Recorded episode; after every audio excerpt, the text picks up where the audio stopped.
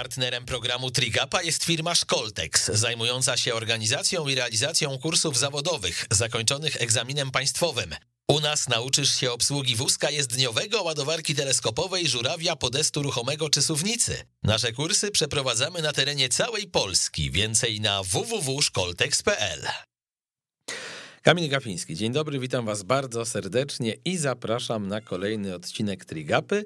Ostatnio u mnie nie brakowało zawodników, nie brakowało takich profesjonalnych rozmów o profesjonalnym sporcie. To dzisiaj będzie profesjonalna rozmowa, ale trochę taka o sporcie amatorskim. To znaczy często, kiedy przeglądam fora w stylu triathlon kropka p l, to widzę, że raz na jakiś czas pojawia się człowiek pytający, a jak zacząć uprawianie triatlonu, a jakich błędów nie popełniać, a jaki rower kupić, jak go dobrać, jakie buty itd. itp. No i dzisiaj pogadamy z człowiekiem, który pewnie wiele z tych pytań, powiedziałbym, zna odpowiedzi na nie i wie, co zrobić, żeby pomóc. Jeden z czołowych polskich trenerów, Tomek Kowalski, jest z nami. Witam cię serdecznie. Cześć, dzień dobry.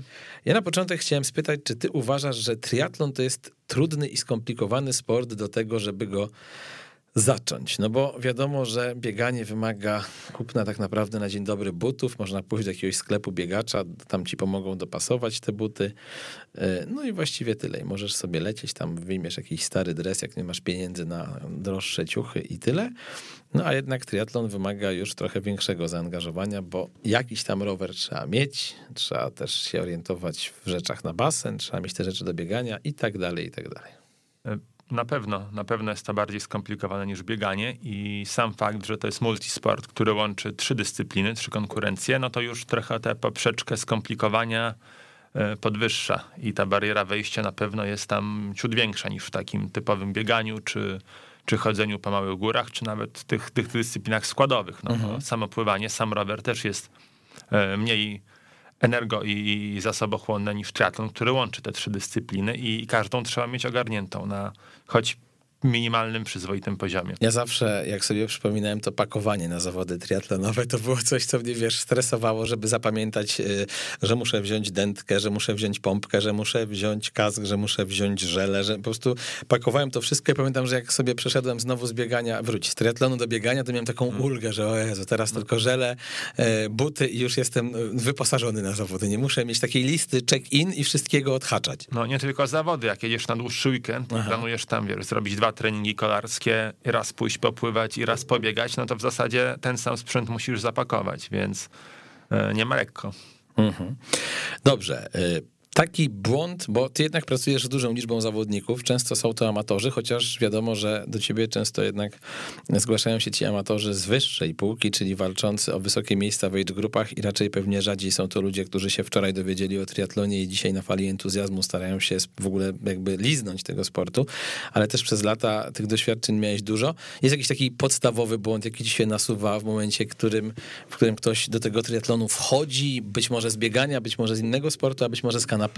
Mm, nie przygotowałem sobie listy takich mhm. błędów, więc w kolejności losowej myślę, że zbyt długie odwlekanie startu jakiegokolwiek jest takim rzeczą, która nawet na średnią metę trochę nam komplikuje życie, bo nigdy nie będzie tak, że będziesz przygotowany na tym starcie do wszystkiego, na pewno trochę rzeczy cię zaskoczy. I jasne, że trzeba się przygotować, że no głupio byłoby robić pierwszy open water na zawodach, mhm. skoro można sobie wejść do jeziora i, i popływać samemu, już trochę oswoić to środowisko. Fajnie zrobić zakładkę, czyli trening łączony rower-bieg, czy pływanie rower przed pierwszym startem.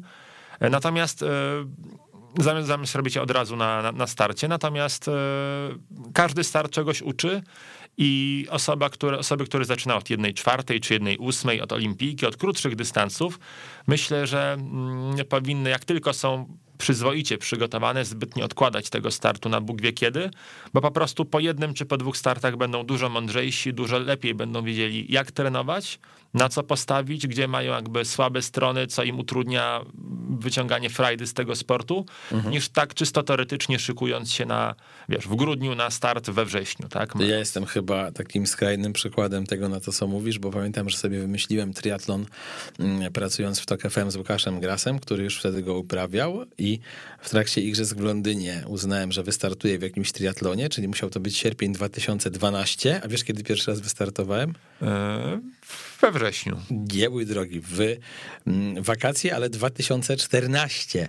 Także Aha, prawie po dwóch latach. Nie, jestem właśnie skrajnym przykładem przeciągania i wynikało to z tego, że najpierw bardzo długo trenowałem, potem mi się ten sport znudził, bo się bałem jeździć na rowerze za miastem, jeździłem tylko po ścieżkach rowerowych w Warszawie. Właśnie, są takie przykłady, że teraz człowiek na to patrzy i wstyd o tym mówić. Ale ja jeździłem po ścieżkach rowerowych w Warszawie, bo się bałem, nie mając prawa jazdy i doświadczenia w ogóle na ulicy, wyjechać na drogę. Robiłem zakładkę, uwaga, to jest hit, basen, basen rower, bo mi się wydawało, że to jak ja po basenie od razu wskoczę na rower, to w ogóle mi da jakąś nieprawdopodobną moc na rowerze. I dużo takich rzeczy robiłem, których się teraz wstydzę, ale też które czegoś mnie nauczyły pewnie. No. I tak jak sobie o tym myślę, co ty mówisz, że ludzie często za długo czekają na start, a nie masz też wrażenia, że to jest takie bardzo spolaryzowane, że albo za długo, albo za krótko, bo są też tacy, co wiesz, przegrał ze szwagrem zakład i dwa miesiące hmm. później rob, chce robić Ironmana. Znaczy na pewno są, znajdziemy sporo przykładów na każdy z tych wariantów, mhm. ale, ale wiesz, jeśli zaczęliśmy od tego, wiesz, jakie takie widzę u początkujących, to nie są nawet błędy, nie? Jakieś takie tendencje czy trendy, to, to na pewno jest, jest taka dość duża grupa perfekcjonistów, którzy mm, bardzo mocno chcą minimalizować ryzyko porażki, mhm. a jako porażkę rozumią, że coś nie pójdzie idealnie, co jakby w sporcie jest czymś... Szczególnie w triatlonie regułą ciężko niż wyjątkiem, widzieć, no. Raczej z regułą niż wyjątkiem.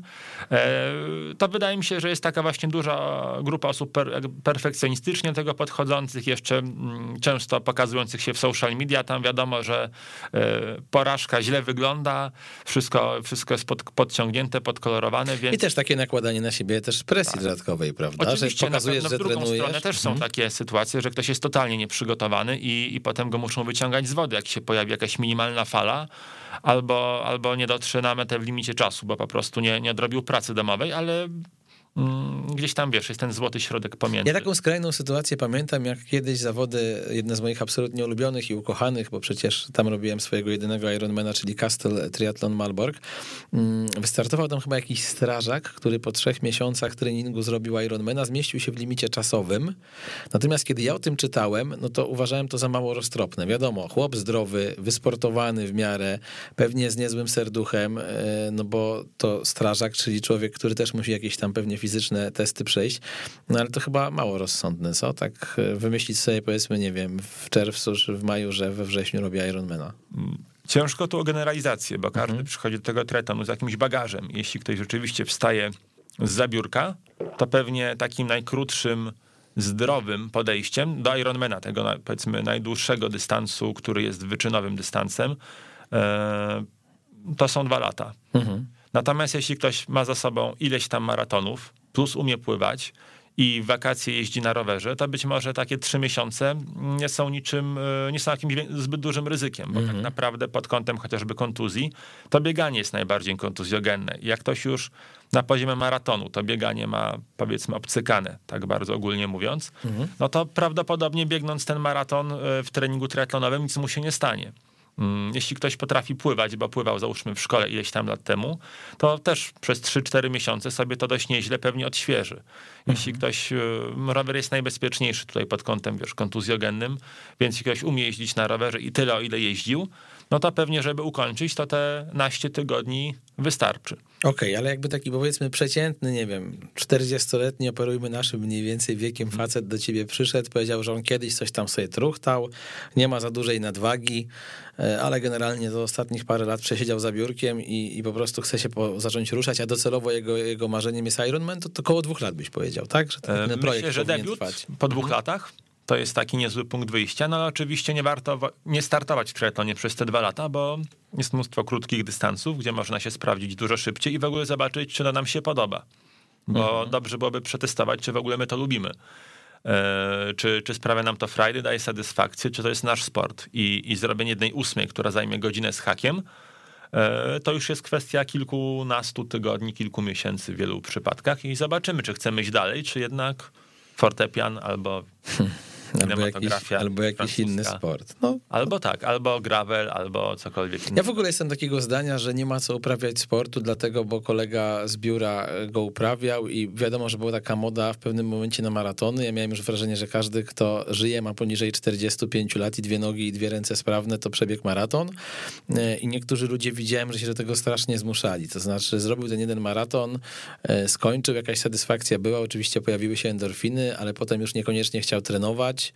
Natomiast taka jakaś presja być może, wiesz, znajomych, tych, którzy ćwiczą, na niego wpływała i my się takiej presji, wydaje mi się, czasem poddajemy. Mi się na przykład bardzo podobała taka postawa Sebastiana Parfianowicza, czyli dziennikarza znakomitego sportowego T V P Sport, który przebiegł pierwszy maraton i to w dobrym czasie, było tam koło trzy trzydzieści, po czym uznał, że te przygotowania zabiły mu całą przyjemność z biegania. On lubił to, że sobie zakładał słuchawki, biegł swoim tempem z jakąś tam, nie wiem, jakąś bluzą, kapturem na głowie, a potem jakby to, że musiał tu biec pod górkę, na okres... no wiesz, jak zresztą co ci będę mówił, jak będą wyglądają przygotowania do maratonu, ale że on tego nie chce, że po prostu to zrobił to raz, sprawdził i nie chce i okej, okay. Ale dużo ludzi, mam takie wrażenie, że idzie za tym i ten sport przestaje być radością, a zaczyna być takim trochę męczeniem się. Mm, to dość często widać, szczerze mówiąc, i I też tu ciężko generalizację, bo to, co jest w ogóle dla nas dobre i zdrowe, to jest umiarkowana aktywność fizyczna, mhm. w miarę systematyczna i to, to niekoniecznie musi być trenowanie sportu, bo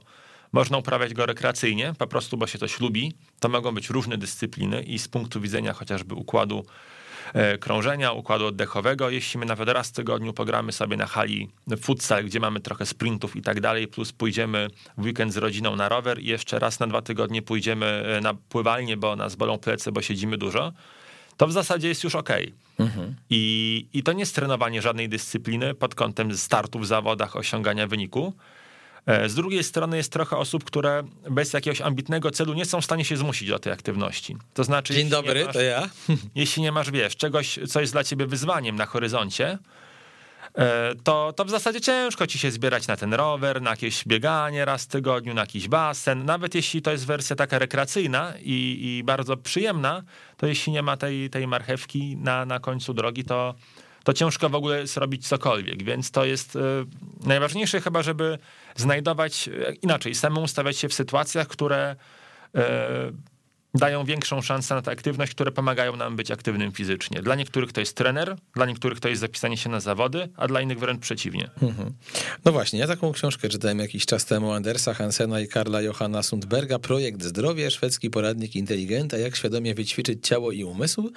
Mm, bardzo ciekawa, polecam, natomiast mam wrażenie, że z tej książki właśnie wynikała trochę taka teza, jak ty mówiłeś, że takim optymalnym ruszaniem się fizycznym to są, powiedzmy, te trzy godzinki w tygodniu, trzy razy po godzinę, właśnie jakiś spacer na takim tętnie, powiedzmy, trochę wyższym od tego twojego zwyczajnego, codziennego i że to jest tak naprawdę najzdrowsze, że bieganie, oczywiście można sobie też robić jakieś interwały, żeby pobudzić układ krążenia, natomiast takie bieganie już, powiedzmy, pod przygotowania pod maraton raczej w tej książce było krytykowane.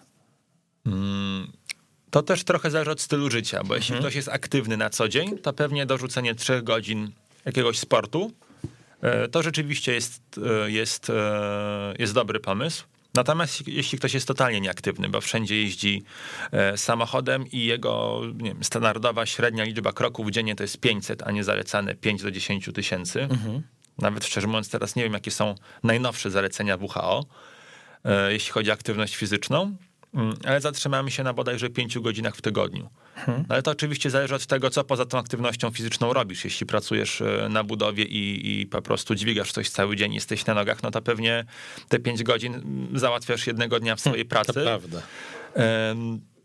Natomiast jeśli siedzisz za biurkiem i za kierownicą i na telefonie, no to pewnie te pięć godzin, czyli w przypadku biegacza, który biega średnio, załóżmy pięć minut na kilometr lub sześć minut na kilometr, no to będzie parę dziesiąt kilometrów w tygodniu, więc to nie jest mało. Mhm. To taki trening przygotowawczy do maratonu się w to może wpisywać wręcz książkowo.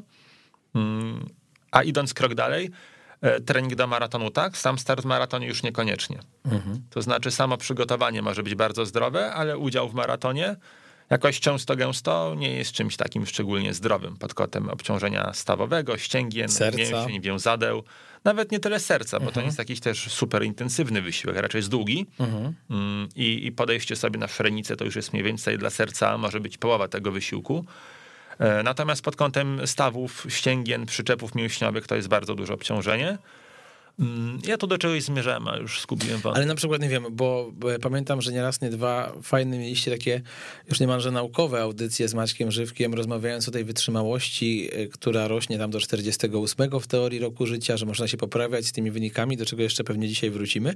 Ale czy, nie wiem, zdarzało ci się czytać, zdarza ci się czytać takie opracowania naukowe, gdzie właśnie mm, patrzysz, jaki jest wpływ tego sportu amatorskiego na triatlonistów czy biegaczy, którzy uprawiają właśnie sport, nie wiem, dziesięć, piętnaście, dwadzieścia lat. Ja wiem, że to pewnie to, co mówimy, zależy od tego, jak ta osoba była wytrenowana w młodości, ile, ile waży, czy nie ma nadwagi i tak dalej, ale, ale to są takie rzeczy, nad którymi się czasami pochylasz, czy, czy, czy zupełnie nie?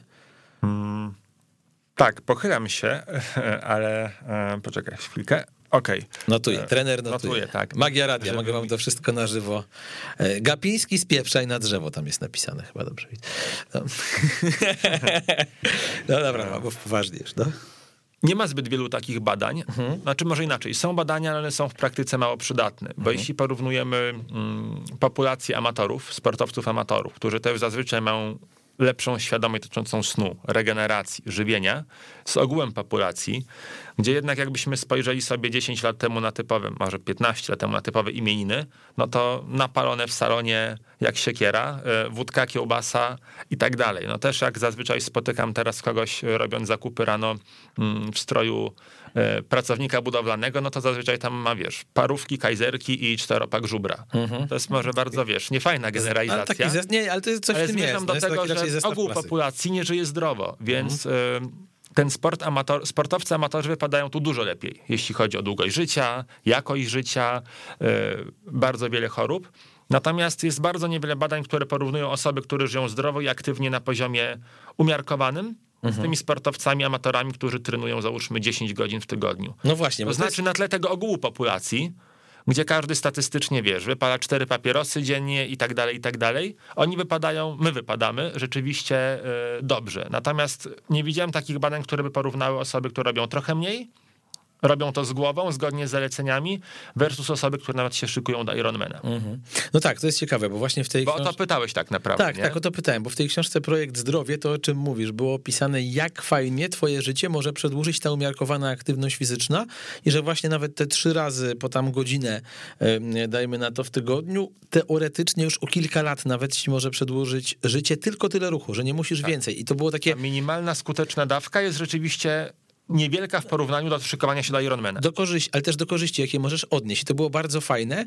Natomiast ja powiem ci, że tak od strony nawet sam miałem taki moment, że ze dwa lata temu lekki stresik przeżyłem, bo badał mnie mm, znany pewnie niejednemu triatloniście doktor Andrzej Folga, kardiolog sportowy z C O M S-u i mówi: stary, na razie masz bardzo małą, bardzo małą, ledwo wygry, wy, wy, widoczną, ale niedomykalność jednej komory i musisz to monitorować, bo to może tam w wieku siedemdziesięciu osiemdziesięciu lat prowadzić do niewydolności serca i szczerze to trening triatlonowy do Ironmana to ci nie pomoże w tym, żeby to, to się nie cofnie, tylko to mm-hmm. się może pogłębić. No i słyszysz coś takiego i zaczynasz się stresować, myślisz sobie, kurde, uprawiam sport, żyję zdrowo, nie palę papierosów, już prawie nie piję, wtedy trochę piłem, ale też nie jakoś super dużo i dzielę się tym z jednym z kolegów triatlonistów, już nie będę mówił którym, bo może sobie nie życzę, żeby o tym mówić, o jego stanie zdrowia, ale z naprawdę bardzo dobrym triatlonistą, który startował nawet na Hawajach i on mi mówi: ty, no ja mam to samo. W sensie lekarz mi to samo powiedział, dokładnie ta sama diagnoza co twoja. No i wiesz, zaczynasz sobie myśleć, kurde, może ten sport y, to jest niebezpieczny, bo, bo ja chciałem być zdrowy, szczupły i, i, i taki, wiesz, fit, a zaraz się może okazać, że to jest może nie gwóźdź do trumny, ale, ale że mogę mieć problem. Znaczy pytanie, czy to będzie potęgować tę twoją y, dolegliwość, przypadłość, bo to jest tak, że sport nie zapobiega wszystkiemu mhm. i, i na pewno warto chociażby mieć przykrajowe badania, chociażby kardiologiczne, które, które gdzieś tam minimalizują ryzyko, że masz jakąś ukrytą wadę w serca, czy, czy coś w tym stylu i sport może po prostu to ryzyko drastycznie zwiększyć. Natomiast to, czego nie warto zgubić, to jest to, że rzeczywiście nawet niewielka, ale systematyczna i regularna aktywność fizyczna daje nam bardzo dużo.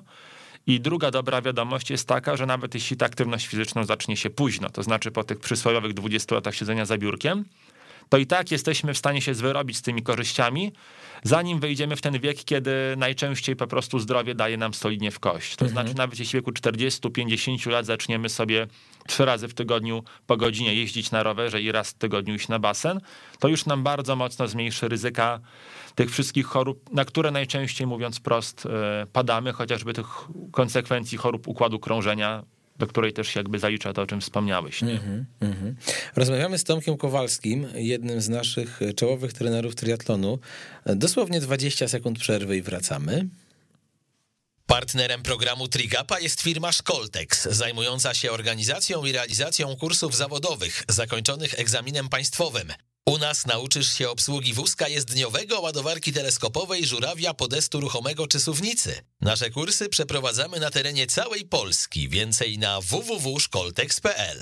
No dobrze. Rozmawiamy sobie o sporcie amatorskim, o wynikających z niego korzyściach, o plusach, o minusach.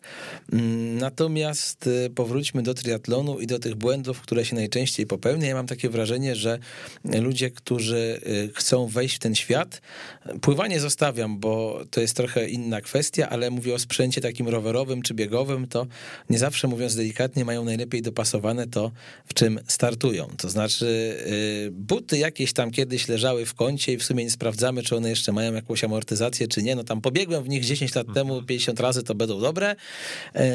Rower, a to nam pożyczę od sąsiada. Ja oczywiście nie mówię, że trzeba kupować na dzień dobry treka za pięćdziesiąt tysięcy, ale, ale mam wrażenie, że nie wszyscy do tego podchodzą poważnie. Jak, jak ty na to patrzysz z twojego doświadczenia? Na pewno nie wszyscy podchodzą poważnie i w wielu obszarach to jest okej. To znaczy nie niesie to żadnych takich negatywnych konsekwencji, bo nawet buty biegowe, o których wspomniałeś, rzeczywiście powinny być dopasowane i nie mogą być zbyt zużyte, żeby zapewniały nam względne bezpieczeństwo, czy minimalizowały ryzyko kontuzji. Mhm. Natomiast już jeśli na przykład startujemy w tym triatlonie dwa trzy razy w roku, to wcale nie musimy mieć właśnie topowego sprzętu. Wystarczy po prostu bezpieczny, sprawny rower. Już jesteśmy w stanie się no, dość sprawnie przemieścić, nie? Mhm. Natomiast wiesz, no można mówić o tym, że w ogóle taki przegląd techniczny roweru raz na rok ma sens, żeby to właśnie było bezpieczne, że warto mieć, wiesz, dobrze dobrany kask, który nam po prostu zadziała, jeśli odpukać. A nie spadnie z głowy, jak my będziemy tak, spadać z roweru, tak? Że na przykład super ważne jest to, żeby mieć dość dobrze ograne jedzenie i picie, żeby sobie samemu po prostu nie zrobić krzywdy odwodnieniem czy niedostarczeniem odpowiedniej liczby kalorii. Pod kątem sprzętu to pewnie jakieś też, też takie rzeczy jak nakrycie głowy, czy jakieś nawet, wiesz, kremy z filtrem, można by o tym mówić, ale generalnie mm, poza butami i sprawnością sprzętu to, to tutaj nie czeka na nas zbyt wiele pułapek. Mhm. No właśnie, tutaj jest jedno z pytań naszego słuchacza, tylko czekaj, bo mi się tak y, y, gdzieś to rozmyło, bo zaczęła jakaś dyskusja na forum na triathlon kropka p l y, mieć miejsce w momencie, gdy poprosiłem o to, żeby ci zadawać pytania. Panowie się o coś tam pokłócili. Mam nadzieję, że zaraz znajdę. Y, Tomek, jak żyć? To może na to nie będziemy odpowiadać. Ja już odpowiedziałem Marcinowi Fabiszewskiemu, że godnie. Jak zapobiegać skurczom ud po zejściu z roweru, z przodu i z tyłu, więc nawet nie mam jak rozciągnąć. Trafiają mnie przy jednej drugiej Ironmana, dwa litry izotoniku na rowerze i szoty z magnezem nie pomogły. Panie trenerze. Jeśli chodzi w ogóle o skurcze, to niedobory magnezu są dość rzadką przyczyną skurczy. Bardzo I to rzadką. Może być, Tomku, odpowiedź, dlaczego magnez nie pomógł. Na przykład. E, tak, do, do, do tego zmierzam. Natomiast najczęstszą przyczyną skurczy jest... E, zbyt duża intensywność na rowerze, to znaczy jeśli zawody na połówce, załóżmy, trwają sześć godzin i schodzimy z roweru i nam zostaje jeszcze godzina czterdzieści pięć biegu, no to łatwo przepalić te dwie trzecie wysiłku. My jesteśmy dopiero w dwóch trzecich tego wysiłku. Jeśli zaczęliśmy za mocno, to zaczynamy płacić za to, za to cenę i niedostosowanie tempa do możliwości, nie tych życzeniowych, ale faktycznych, to jest najczęstsza przyczyna skurczy. Jeśli po prostu... jedziemy powyżej swojej wagi, nie? Mówiąc, mhm. mówiąc tak kolokwialnie. Drugą rzeczą może być kwestia nawadniania, dostarczania w ogóle elektrolitów, nie tylko na starcie, ale też w dwóch, w dwóch trzech dniach przed, no bo nasze wyścigi triatlonowe są zazwyczaj latem. I naturalnie tam ze zwykłym takim poceniem się, kiedy teraz jest, te lata są coraz cieplejsze, tracimy sporo elektrolitów. I nawet taka rzecz jak zamienienie wody z kranu na tę przysłowiową muszyniankę, która ma dwa tysiące tam substancji mineralnych, tam mililitrów na, na litr, to, to już może robić różnicę. I może być tak, że już przed startem jesteśmy trochę wypłukani i to, że wypijemy dwa litry izotonika na rowerze, niewiele już zmieni. A z drugiej strony może być tak, że te dwa litry izotonika to może być ciut za mało. Mhm. Generalnie jest tak, że jak docieramy na metę, to nie powinniśmy mieć takiej straty większej niż dwa procent masy ciała lub maksymalnie cztery procent masy ciała. W sporcie wyczynowym mówimy bardziej o czterech procentach. Natomiast to znaczy, że schodząc z roweru nie powinniśmy, bo na rowerze łatwiej jest uzupełnić te płyny, nie powinniśmy tracić więcej niż procent do półtora procent masy ciała. I można to sobie przetestować na treningach. To znaczy, jeśli jest sesja na trenażerze, czy sesja w upalnym dniu w trakcie lata, no to po prostu ważymy się przed treningiem, po treningu. Jeśli okaże się, że na przykład regularnie tracimy dwa, trzy, cztery procent na rowerze, no to znaczy, że trzeba po prostu pić więcej i ten nawyk sobie wyrobić. Wystarczy w zasadzie dwa, trzy razy w sezonie sobie wskoczyć na wagę przed i po. Już będziemy wiedzieli, czy to jest w ogóle ten kierunek, bo się bardzo odwadniamy, czy na przykład nie, nie jest to ten kierunek, ale to jest dostępne dla każdego, kto ma wagę, nie? A czy to jest częsty problem przy triatlonistach początkujących, że trzeba ich hamować i tłumaczyć im na zawodach, żeby po prostu, wiesz, nie włożyli całej swojej siły w ten rower i mówisz im, panowie, panie, drogie, jeszcze jest ten bieg, bo wiecie, tutaj nie możecie na sto procent połówki Ironmana przejechać, bo będzie boleć. To jest tak często, że jak dziecko, któremu mówisz, nie wkładaj rękę tam do ognia, że coś, że musi musisz się sparzyć, żeby samemu zrozumieć, bo ja taki miałem przykład tutaj kolegi od nas z kanału sportowego Maćka Turskiego, który świetnie zadebiutował na połówce Ironmana, robiąc pięć dziesięć chyba, coś takiego w suszu, ale ja mu sto razy mówiłem przed zawodami, stary, nie biegnij jak wariat, nie zaczynaj po zejściu z roweru, wiesz, tam tempem takim jak biegłeś półmaraton, bo umrzesz. Oczywiście kiwał głową, oczywiście zaczął i oczywiście umarł. No. I mam wrażenie, że dużo ludzi w ten sposób działa, że im się wydaje, że w jakiś magiczny sposób akurat jego organizm ewentualny kryzys, rozumiesz, oszuka. Znaczy tak, to takie ogólne przekonanie o własnej wyjątkowości. Że takie te, myślenie życzeniowe troszkę. Tak, że te jakby zasady fizjologii są dla innych, ale jestem, wiesz, superbohaterem, to rzeczywiście jest częsty przypadek i wiele osób myśli, zwłaszcza takich, które odnoszą sukcesy w innych dziedzinach życia, że im się uda. Mhm. Że to jest, wiesz, te zasady są dla zwykłych szaraczków, ale ja tu mogę pójść na skróty, tutaj mogę zrobić coś inaczej, tak. Jakoś to będzie. Mm. Rzadko się to udaje, mówiąc prost. Im dłuższy dystans, tym ta cena za przepalenie roweru jest, jest wyższa. Też trudniej przepalić, znaczy łatwiej przepalić ten rower, jak on ma dziewięćdziesiąt kilometrów, a nie dwadzieścia.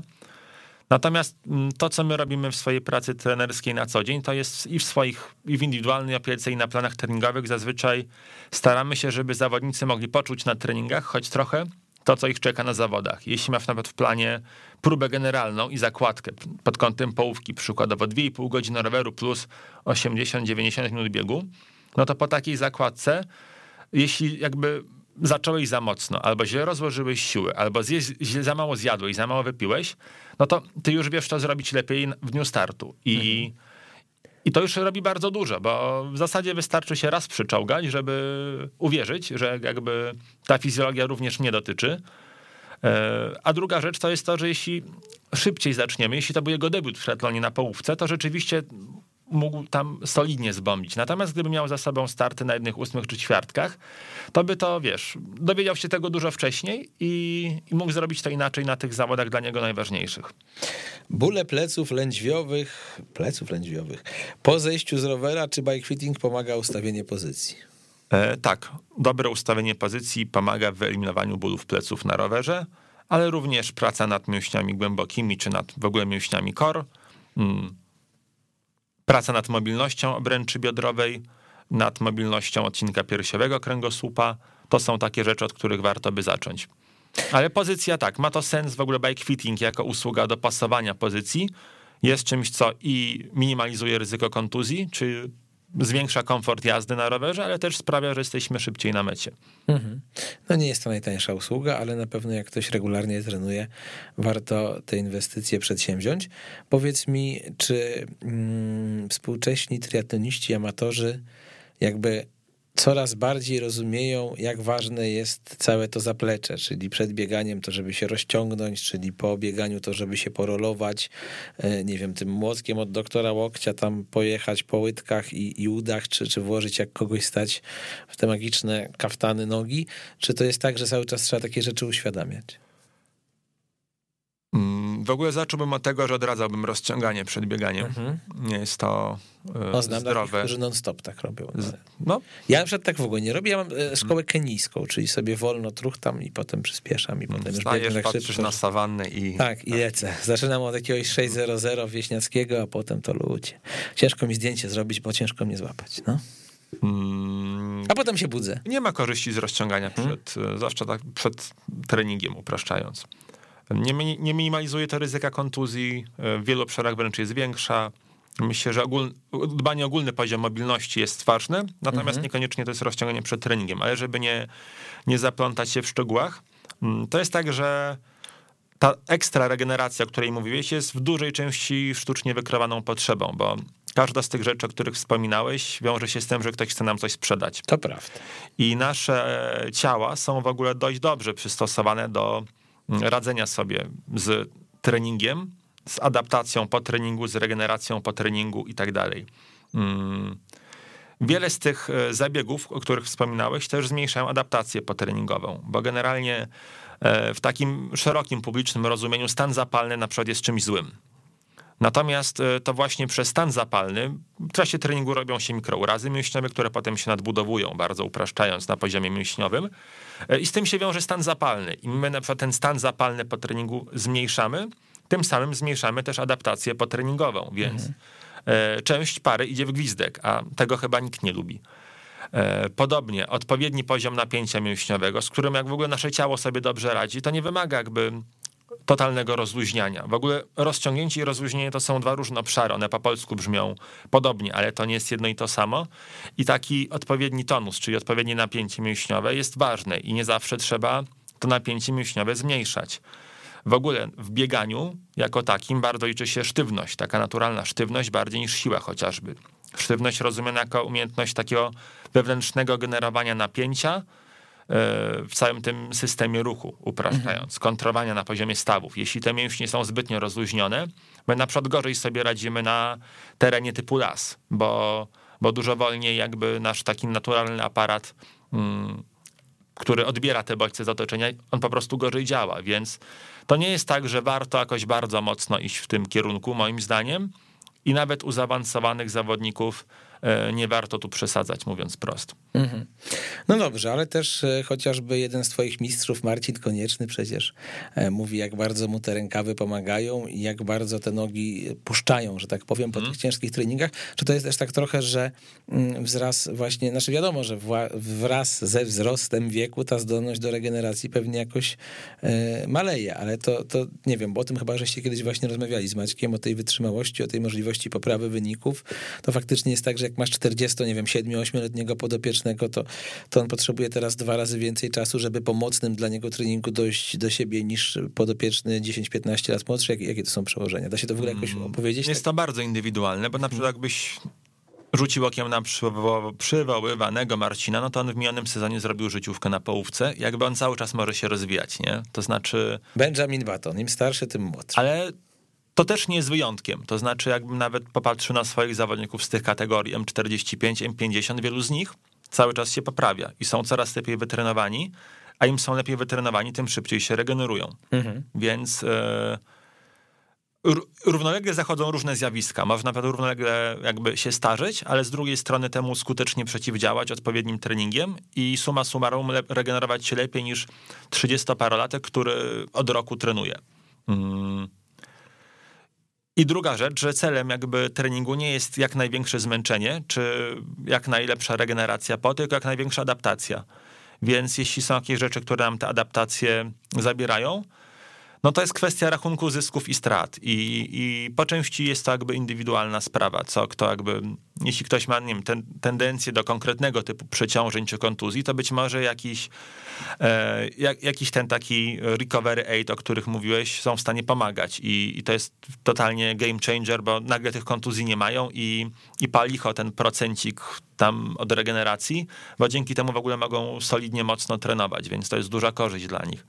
Natomiast w przypadkach osób, które nie trenują, żeby zostać mistrzem świata i trenują dziesięć godzin w tygodniu, mhm. a poza tym właśnie nie pracują na tej budowie z młotem, to zapewne rolowanie dwa razy w tygodniu po piętnaście do dwudziestu minut i solidny sen, dobra jakościowa dieta i powiedzmy taki control check raz na dwa miesiące u fizjoterapeuty, czy wszystko jest okej, prawdopodobnie załatwią dziewięćdziesiąt parę procent potencjalnych problemów. Ja wiem, że znowu mi pewnie odpowiesz, że jest to kwestia indywidualna, natomiast można jakoś uśrednić mniej więcej ten wiek, do jakiego przeciętny sportowiec amator może się poprawiać? Czy to jest faktycznie mniej więcej do pięćdziesiątki, czy, czy to się przesuwa? Jak to wygląda? Myślę, ja pytam że... dlatego, bo wiesz, bo przesuwa się też zawodowy sport. To znaczy mamy dzisiaj Zlatana Ibrahimowicza, który ma czterdzieści jeden lat tak naprawdę rocznikowo i ciągle w Serie A strzela gole. I pamiętam, że jak on przychodził już do tej Ligi Włoskiej parę lat temu, to mówiono, no gdzie ten dziadek do Ligi Włoskiej, gdzie on do takiego grania? On sam mówi, że czasami jego umysł, który jest wytrenowany na maksa, jest szybszy niż ciało i ciało już za tym umysłem nie nadąża, no ale niemniej jednak w jednej z najlepszych lig na świecie chłop ciągle strzela gole, a jest starszy niż Stefan Karwowski. Mhm. I czy takie przesunięcie ma też właśnie przełożenie na, na, na amatorów? Okej, okay, jak pytałeś o przeciętnego amatora, to może ustalmy, ile na przykład taki przeciętny amator twoim zdaniem robi ćwiartkę lub połówkę w triathlonie? Mm-hmm. No powiedzmy, że przeciętny, czyli na moim poziomie robi to pięć piętnaście, pięć czternaście tę, tę połówkę. Okej, okay, to bym powiedział, że do sześci... facet do sześćdziesiątego roku życia jest w stanie z tego poziomu mm-hmm. się poprawić. Dzięki, bardzo mi miło, że tak mi powiedziałeś, to teraz się już w ogóle bardzo cieszę. No. Nawet wiesz, Marcin, który, który jest już w kategorii M pięćdziesiąt, robi cztery zero siedem. Okay. I... I jakby nie mówię, że każdy pięćdziesięciolatek jest w stanie zrobić cztery zero siedem, ale myślę, że prawie każdy pięćdziesięciolatek jest w stanie zrobić połówkę szybciej niż to pięć piętnaście, a połowa stawki to jest sześć piętnaście. Mhm. Może teraz przesadziłem, ale jest naprawdę dużo osób, które jakby my żyjemy trochę w bańce osób, które są zaangażowane w ten triathlon, ale gdyby zobaczyć, wiesz, połowę stawki w Gdyni, no to myślę, że to byłoby jednak wolniej niż to pięć piętnaście. Więc dla większości osób jest jeszcze duża rezerwa, ten sufit jeszcze jest wysoko. Mm-hmm. A dla takich ludzi jak Marcin, to jest tak, że ty sobie potrafisz wyobrazić, że on będąc rocznika siedemdziesiątego drugiego, czyli świętując w tym roku pięćdziesiąte urodziny, że on swoje wyniki w triatlonie i w bieganiu będzie poprawiał jeszcze przez ile? Przez dwa, trzy, cztery lata? To jest możliwe? To jest możliwe. Cały czas. No, ja też tutaj... Ostatnio się poprawiał, więc Aha. jakby... Patrząc na to, że z roku na rok się poprawia, że nawet ta misja maraton w dwa trzydzieści zakończyła się sukcesem, patrząc na to, że na świeżo ma życiówkę sprzed kilku miesięcy w połówce, ciężko powiedzieć, jak byłoby w Ironie, bo startował w Barcelonie, tam pływanie było skrócone, więc hmm. ciężko tak by odnieść do, do, do wcześniejszych wyników. Natomiast skoro się poprawiał rok temu, dwa lata temu, no to... Czemu ma się nie poprawiać za rok? Ja powiem wam, że usiadłem, jak zobaczyłem, teraz na chwilkę się tutaj skupiłem nad tym, jak Tomek mówił, żeby znaleźć sobie ten wynik, żeby nie przekłamać, ale usiadłem z wrażenia, jak zobaczyłem rezultat najlepszego biegacza na maratonie w Londynie w kategorii sześćdziesiąt sześćdziesiąt cztery lata. Strzelisz, ile to było? sześćdziesiąt sześćdziesiąt cztery? No. dwa trzydzieści dwa. No trener widać, że zna się nie, na pachę. Strzelam zupełnie. dwa trzydzieści czterdzieści sześć. No powiem ci, mhm. zakładam, że to był jakiś biegacz, być może nawet z zawodową przeszłością, pewnie tak, ale to, to jest coś nieprawdopodobnego. Znaczy, jak ty na takie coś patrzysz? To, znaczy, wiesz, sześćdziesięciolatek ja bym... biegnący maraton w dwa trzydzieści. Masz te wyniki przed oczami teraz? Tak. To zobacz, ile nawet zrobił dziesiąty i piętnasty w tej kategorii. E, nie, no już ci powiem nawet, że drugi przebiegł w dwa pięćdziesiąt, nie? Mm-hmm. Czyli dwadzieścia mm-hmm. minut wolniej. Natomiast mm-hmm. no to e, i chyba jeszcze, słuchajcie, żebym znalazł poniżej siedemdziesiąt, tak, bo tutaj facet w kategorii siedemdziesiąt siedemdziesiąt cztery przebiegł poniżej trzech godzin, czyli dwa pięćdziesiąt dziewięć. Tak, ja na to mm-hmm. patrzę. Drugi, już mówię, trzy dwadzieścia jeden. Mm-hmm. Czyli te dwadzieścia no, minut. Łatwo różni. Patrzeć na tych outlierów, Aha. osoby, które, no większość z nas nie, nie ma takich genów, mówiąc mm-hmm. prosto, żeby tak szybko biegać.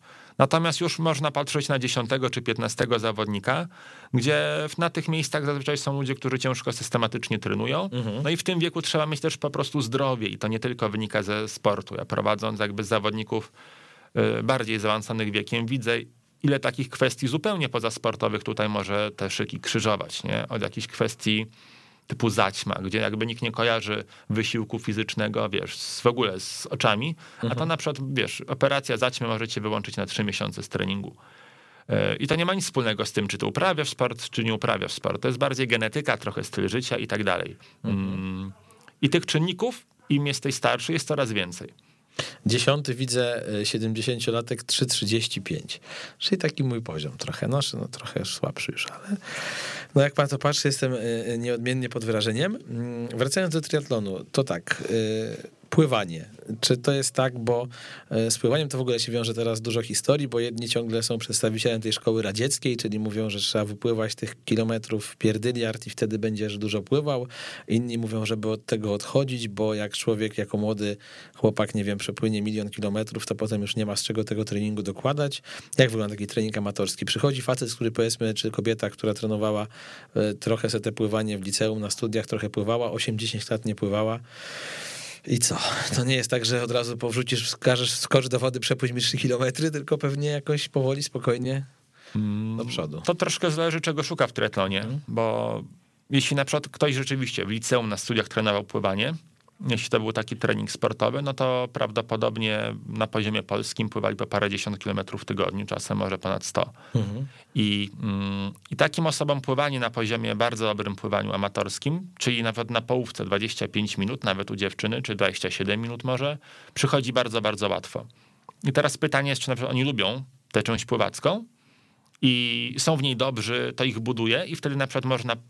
ma sens spływać więcej, czy na przykład po prostu podoba im się bycie na zewnątrz, na rowerze, na bieganiu, a to pływanie to jest tylko po to, żeby dotrzeć do T jeden i potem, żeby zaczął się fajny wyścig i fajny trening. Mhm. Więc y, osoby z przyszłością pływacką często po dziesięciu, dwunastu treningach na przestrzeni roku są już na poziomie powiedzmy osiemdziesiąt pięć do dziewięćdziesięciu procent tego, co mogą wycisnąć trenując to dni cały rok. Mhm. Więc jeśli tego nie lubią, można na tym zostać.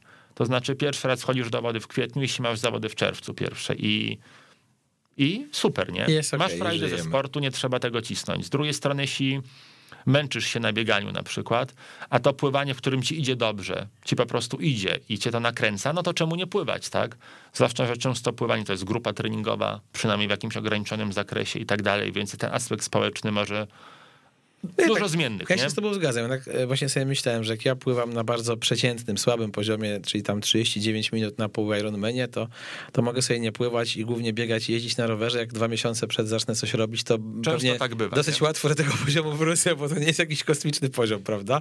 E, kolarstwo, jakieś takie najczęstsze błędy, jakie ludzie popełniają, to właśnie mówię już o treningach też, hmm. ci, którzy przychodzą. Ja wiem, że to mamy cały czas ten problem, jak rozmawiamy, że, że generalizujemy nie? i wiemy, że no, nie, musieli, nie podzielimy was teraz jeszcze na kategorie wiekowe, bo byśmy tutaj tydzień siedzieli, nie? Ale, ale, ale, ale tak się nad tym za, zastanawiam, czy to jest właśnie to przepalanie nogi, czy to jest właśnie... Powiedziałbym, że warto zrobić długie treningi adekwatne do długości startu. Czyli jeśli mhm. nas czeka dziewięćdziesiąt kilometrów na połówce, to żeby kilka razy przed pierwszą połówką te dziewięćdziesiąt kilometrów przejechać, być może też jakąś krótką zakładką po. Mhm. Żeby nie uciekać od przynajmniej dotknięcia tej objętości i długości treningu, bo to nas układa na przykład w wielu innych obszarach. Jeśli na przykład okaże się, że po dziewięćdziesięciu kilometrach na treningu zsiadamy totalnie połamani, no to wiemy, że albo ta pozycja jest niedobra, albo my musimy popracować nad chociażby mięśniami brzucha, żeby, żeby Coś nas, musi nas trzymać, nie bolały. Tak, nie? Tak, no. I już to wiemy. Jeśli na przykład siadamy i potem dwa dni dochodzimy do siebie, no to można domniemywać, że źle jemy i źle pijemy i to jest też pole do poprawy na kolejnym treningu, czy na kolejnych dwóch sesjach, więc mm, zrobienie dosłownie kilku policzalnych na palcach jednej ręki jednostek długich rozwiązuje nam problemy, o których często słyszymy po zawodach, typu o, było super do sześćdziesiątego kilometra, a potem mnie połamało, albo o, było super, ale potem na biegu mnie odcięło energetycznie i w ogóle nie mogłem wejść na tętno typu sto dwadzieścia. Więc yy, można to przetestować na treningach i, i ograć ten temat po prostu dobrze. Mhm. Jeżeli chodzi jeszcze o y, bieganie też, jak tutaj mm. to wygląda, no tak już idziemy po sport. Po w, w bieganiu sport. Najważniejsze jest to, żeby być systematycznym, a żeby być systematycznym trzeba być zdrowym, trzeba unikać kontuzji. Więc zwłaszcza u osób początkujących nie bałbym się robienia dłuższych treningów w formie marszobiegu. To znaczy, jeśli mamy nawet ambicje, żeby tam przebiec na treningu dziewięćdziesiąt minut, no to być może lepiej zrobić to w układzie czternaście minut biegu, minuta marszu. Mhm. I w tym czasie sobie zjeść, rozluźnić się i tak dalej. Generalnie marszobiegi są dużo mniej obciążające dla całego aparatu kostno-stawowego niż bieg ciągiem. I u mnie nawet dobrzy zawodnicy kwalifikujący się na Hawaje robią część długich sesji marszobiegiem. No bo bieganie nawet dwie godziny jest obciążające, ale już zrobienie tego marszobiegu w takim nawet wydaniu, jak powiedziałem, czternaście minut biegu na minutę marszu nam nic nie zabierze z tego bodźca wytrzymałościowego, ale bardzo mocno zmniejszy ryzyko, ryzyko kontuzji.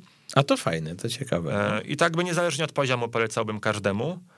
Drugą rzeczą jest to, że jednak polecałbym zadbanie o wagę, bo bieganie z ekstra kilogramami jest... To nie chodzi o to, że macie kupić wagę, żebyście mieli... Tak, choć polecamy wagi firmy Szkoltex. Ja, słuchaj, Szkoltex zawsze polecamy. I, I być może, jeśli nawet wstajemy za biurka i mamy dużo dodatkowych kilogramów, to warto skupić się bardziej na pływaniu na rowerze, a marsze biegać sobie dwa razy w tygodniu po pół godziny i nie porywać się od razu na długi dystans, tylko zacząć od tej jednej ósmej, gdzie to pół godziny marsze biegania nam spokojnie zapewni dotarcie na metę z uśmiechem. Mhm. A jak ważne na samym początku jest to, żeby już łączyć te wszystkie triatlonowe aktywności właśnie z jakimś tam delikatnym podnoszeniem ciężarów, robieniem tego core stability, żeby ci potem te plecy czy brzuch wytrzymały? Hmm, myślę, że pod kątem triatlonu to najważniejsze jest pływanie, rowerowanie i bieganie. Mhm. I chociażby pływanie też angażuje te mięśnie kor i ogólnie wzmacnia. To są tacy, którym bieganie to właściwie wystarcza. Myślę, że większości wystarcza, szczerze mówiąc. Mhm. Plusem tego core przysłowiowego jest to, że to jest bezpieczne i zajmuje bardzo mało czasu. To znaczy, dorzucając pięć do ośmiu minut dwa razy w tygodniu po treningu, jesteśmy w stanie dojść do przeciętnego, wystarczającego poziomu. Więc to jest trochę takie przy okazji i, mhm. i pewnie warto. Jeśli mamy taki styl życia, który jednak nie opiera się na aktywności fizycznej, to myślę, że warto. A często jest tak, że jak ty bierzesz nowego zawodnika, to każesz mu na dzień dobry zrobić wszystkie badania, przynajmniej te podstawowe, żeby wiedzieć, z jakiego poziomu startujesz. Też jakby zachęcasz do tego, żeby ktoś, kto mhm. rozpoczyna triatlon, badania bieganie i tak dalej. Na przykład? No wydolnościowe, ale też takie podstawowe, bo jednak cały czas mam takie wrażenie, że oczywiście, że w sporcie tego widzimy mniej, więc możemy odnieść wrażenie, że to nie jest aż takie częste, ale jak rozmawiam z takimi ludźmi niezaangażowanymi w sport, to zawsze miałem taki w zeszłym roku albo jeszcze poprzednim, chyba w dwa tysiące dwudziestym, tak z ciekawości, jak kogoś poznawałem, czy tam kogoś znajomego, kto wiedziałem, że nie, nie uprawia sportu, to pytałem, jak często robisz badania krwi i to naprawdę było typu raz na pięć lat. Hmm, badań wydolnościowych nie zalecam, mhm. na dzień dobry. W ogóle... Hmm.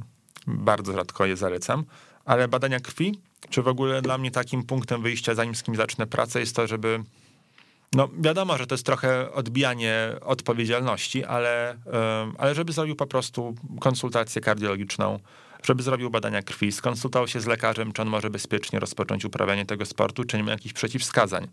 I również takie badania nie pokażą, nie dadzą żadnej gwarancji, ale zminimalizują ryzyko, no bo nawet widać po piłkarzach, ile osób się przemyka. Tak, no, potem nawet teraz jest... Eriksen, ale też kiedyś Mark Vivian Foley, jestem zdania, że niestety jak masz ukrytą wadę serca, to słowem kluczem jest tutaj ukryta i możesz robić badania, ale te podstawowe, no piłkarze bywali badani non stop, tacy właśnie na poziomie Eriksena, a jednak coś tam się takiego tak. stało, że, że zawiodło, prawda, więc... Ale nadal jest to nam w stanie te zdecydowaną większość tych przypadków yy... wyselekcjonować, zwrócić mm-hmm. na to uwagę i, i zapobiec tragediom, mówiąc mm-hmm. wprost. Więc tak, warto to, warto podejść do tego rzetelnie.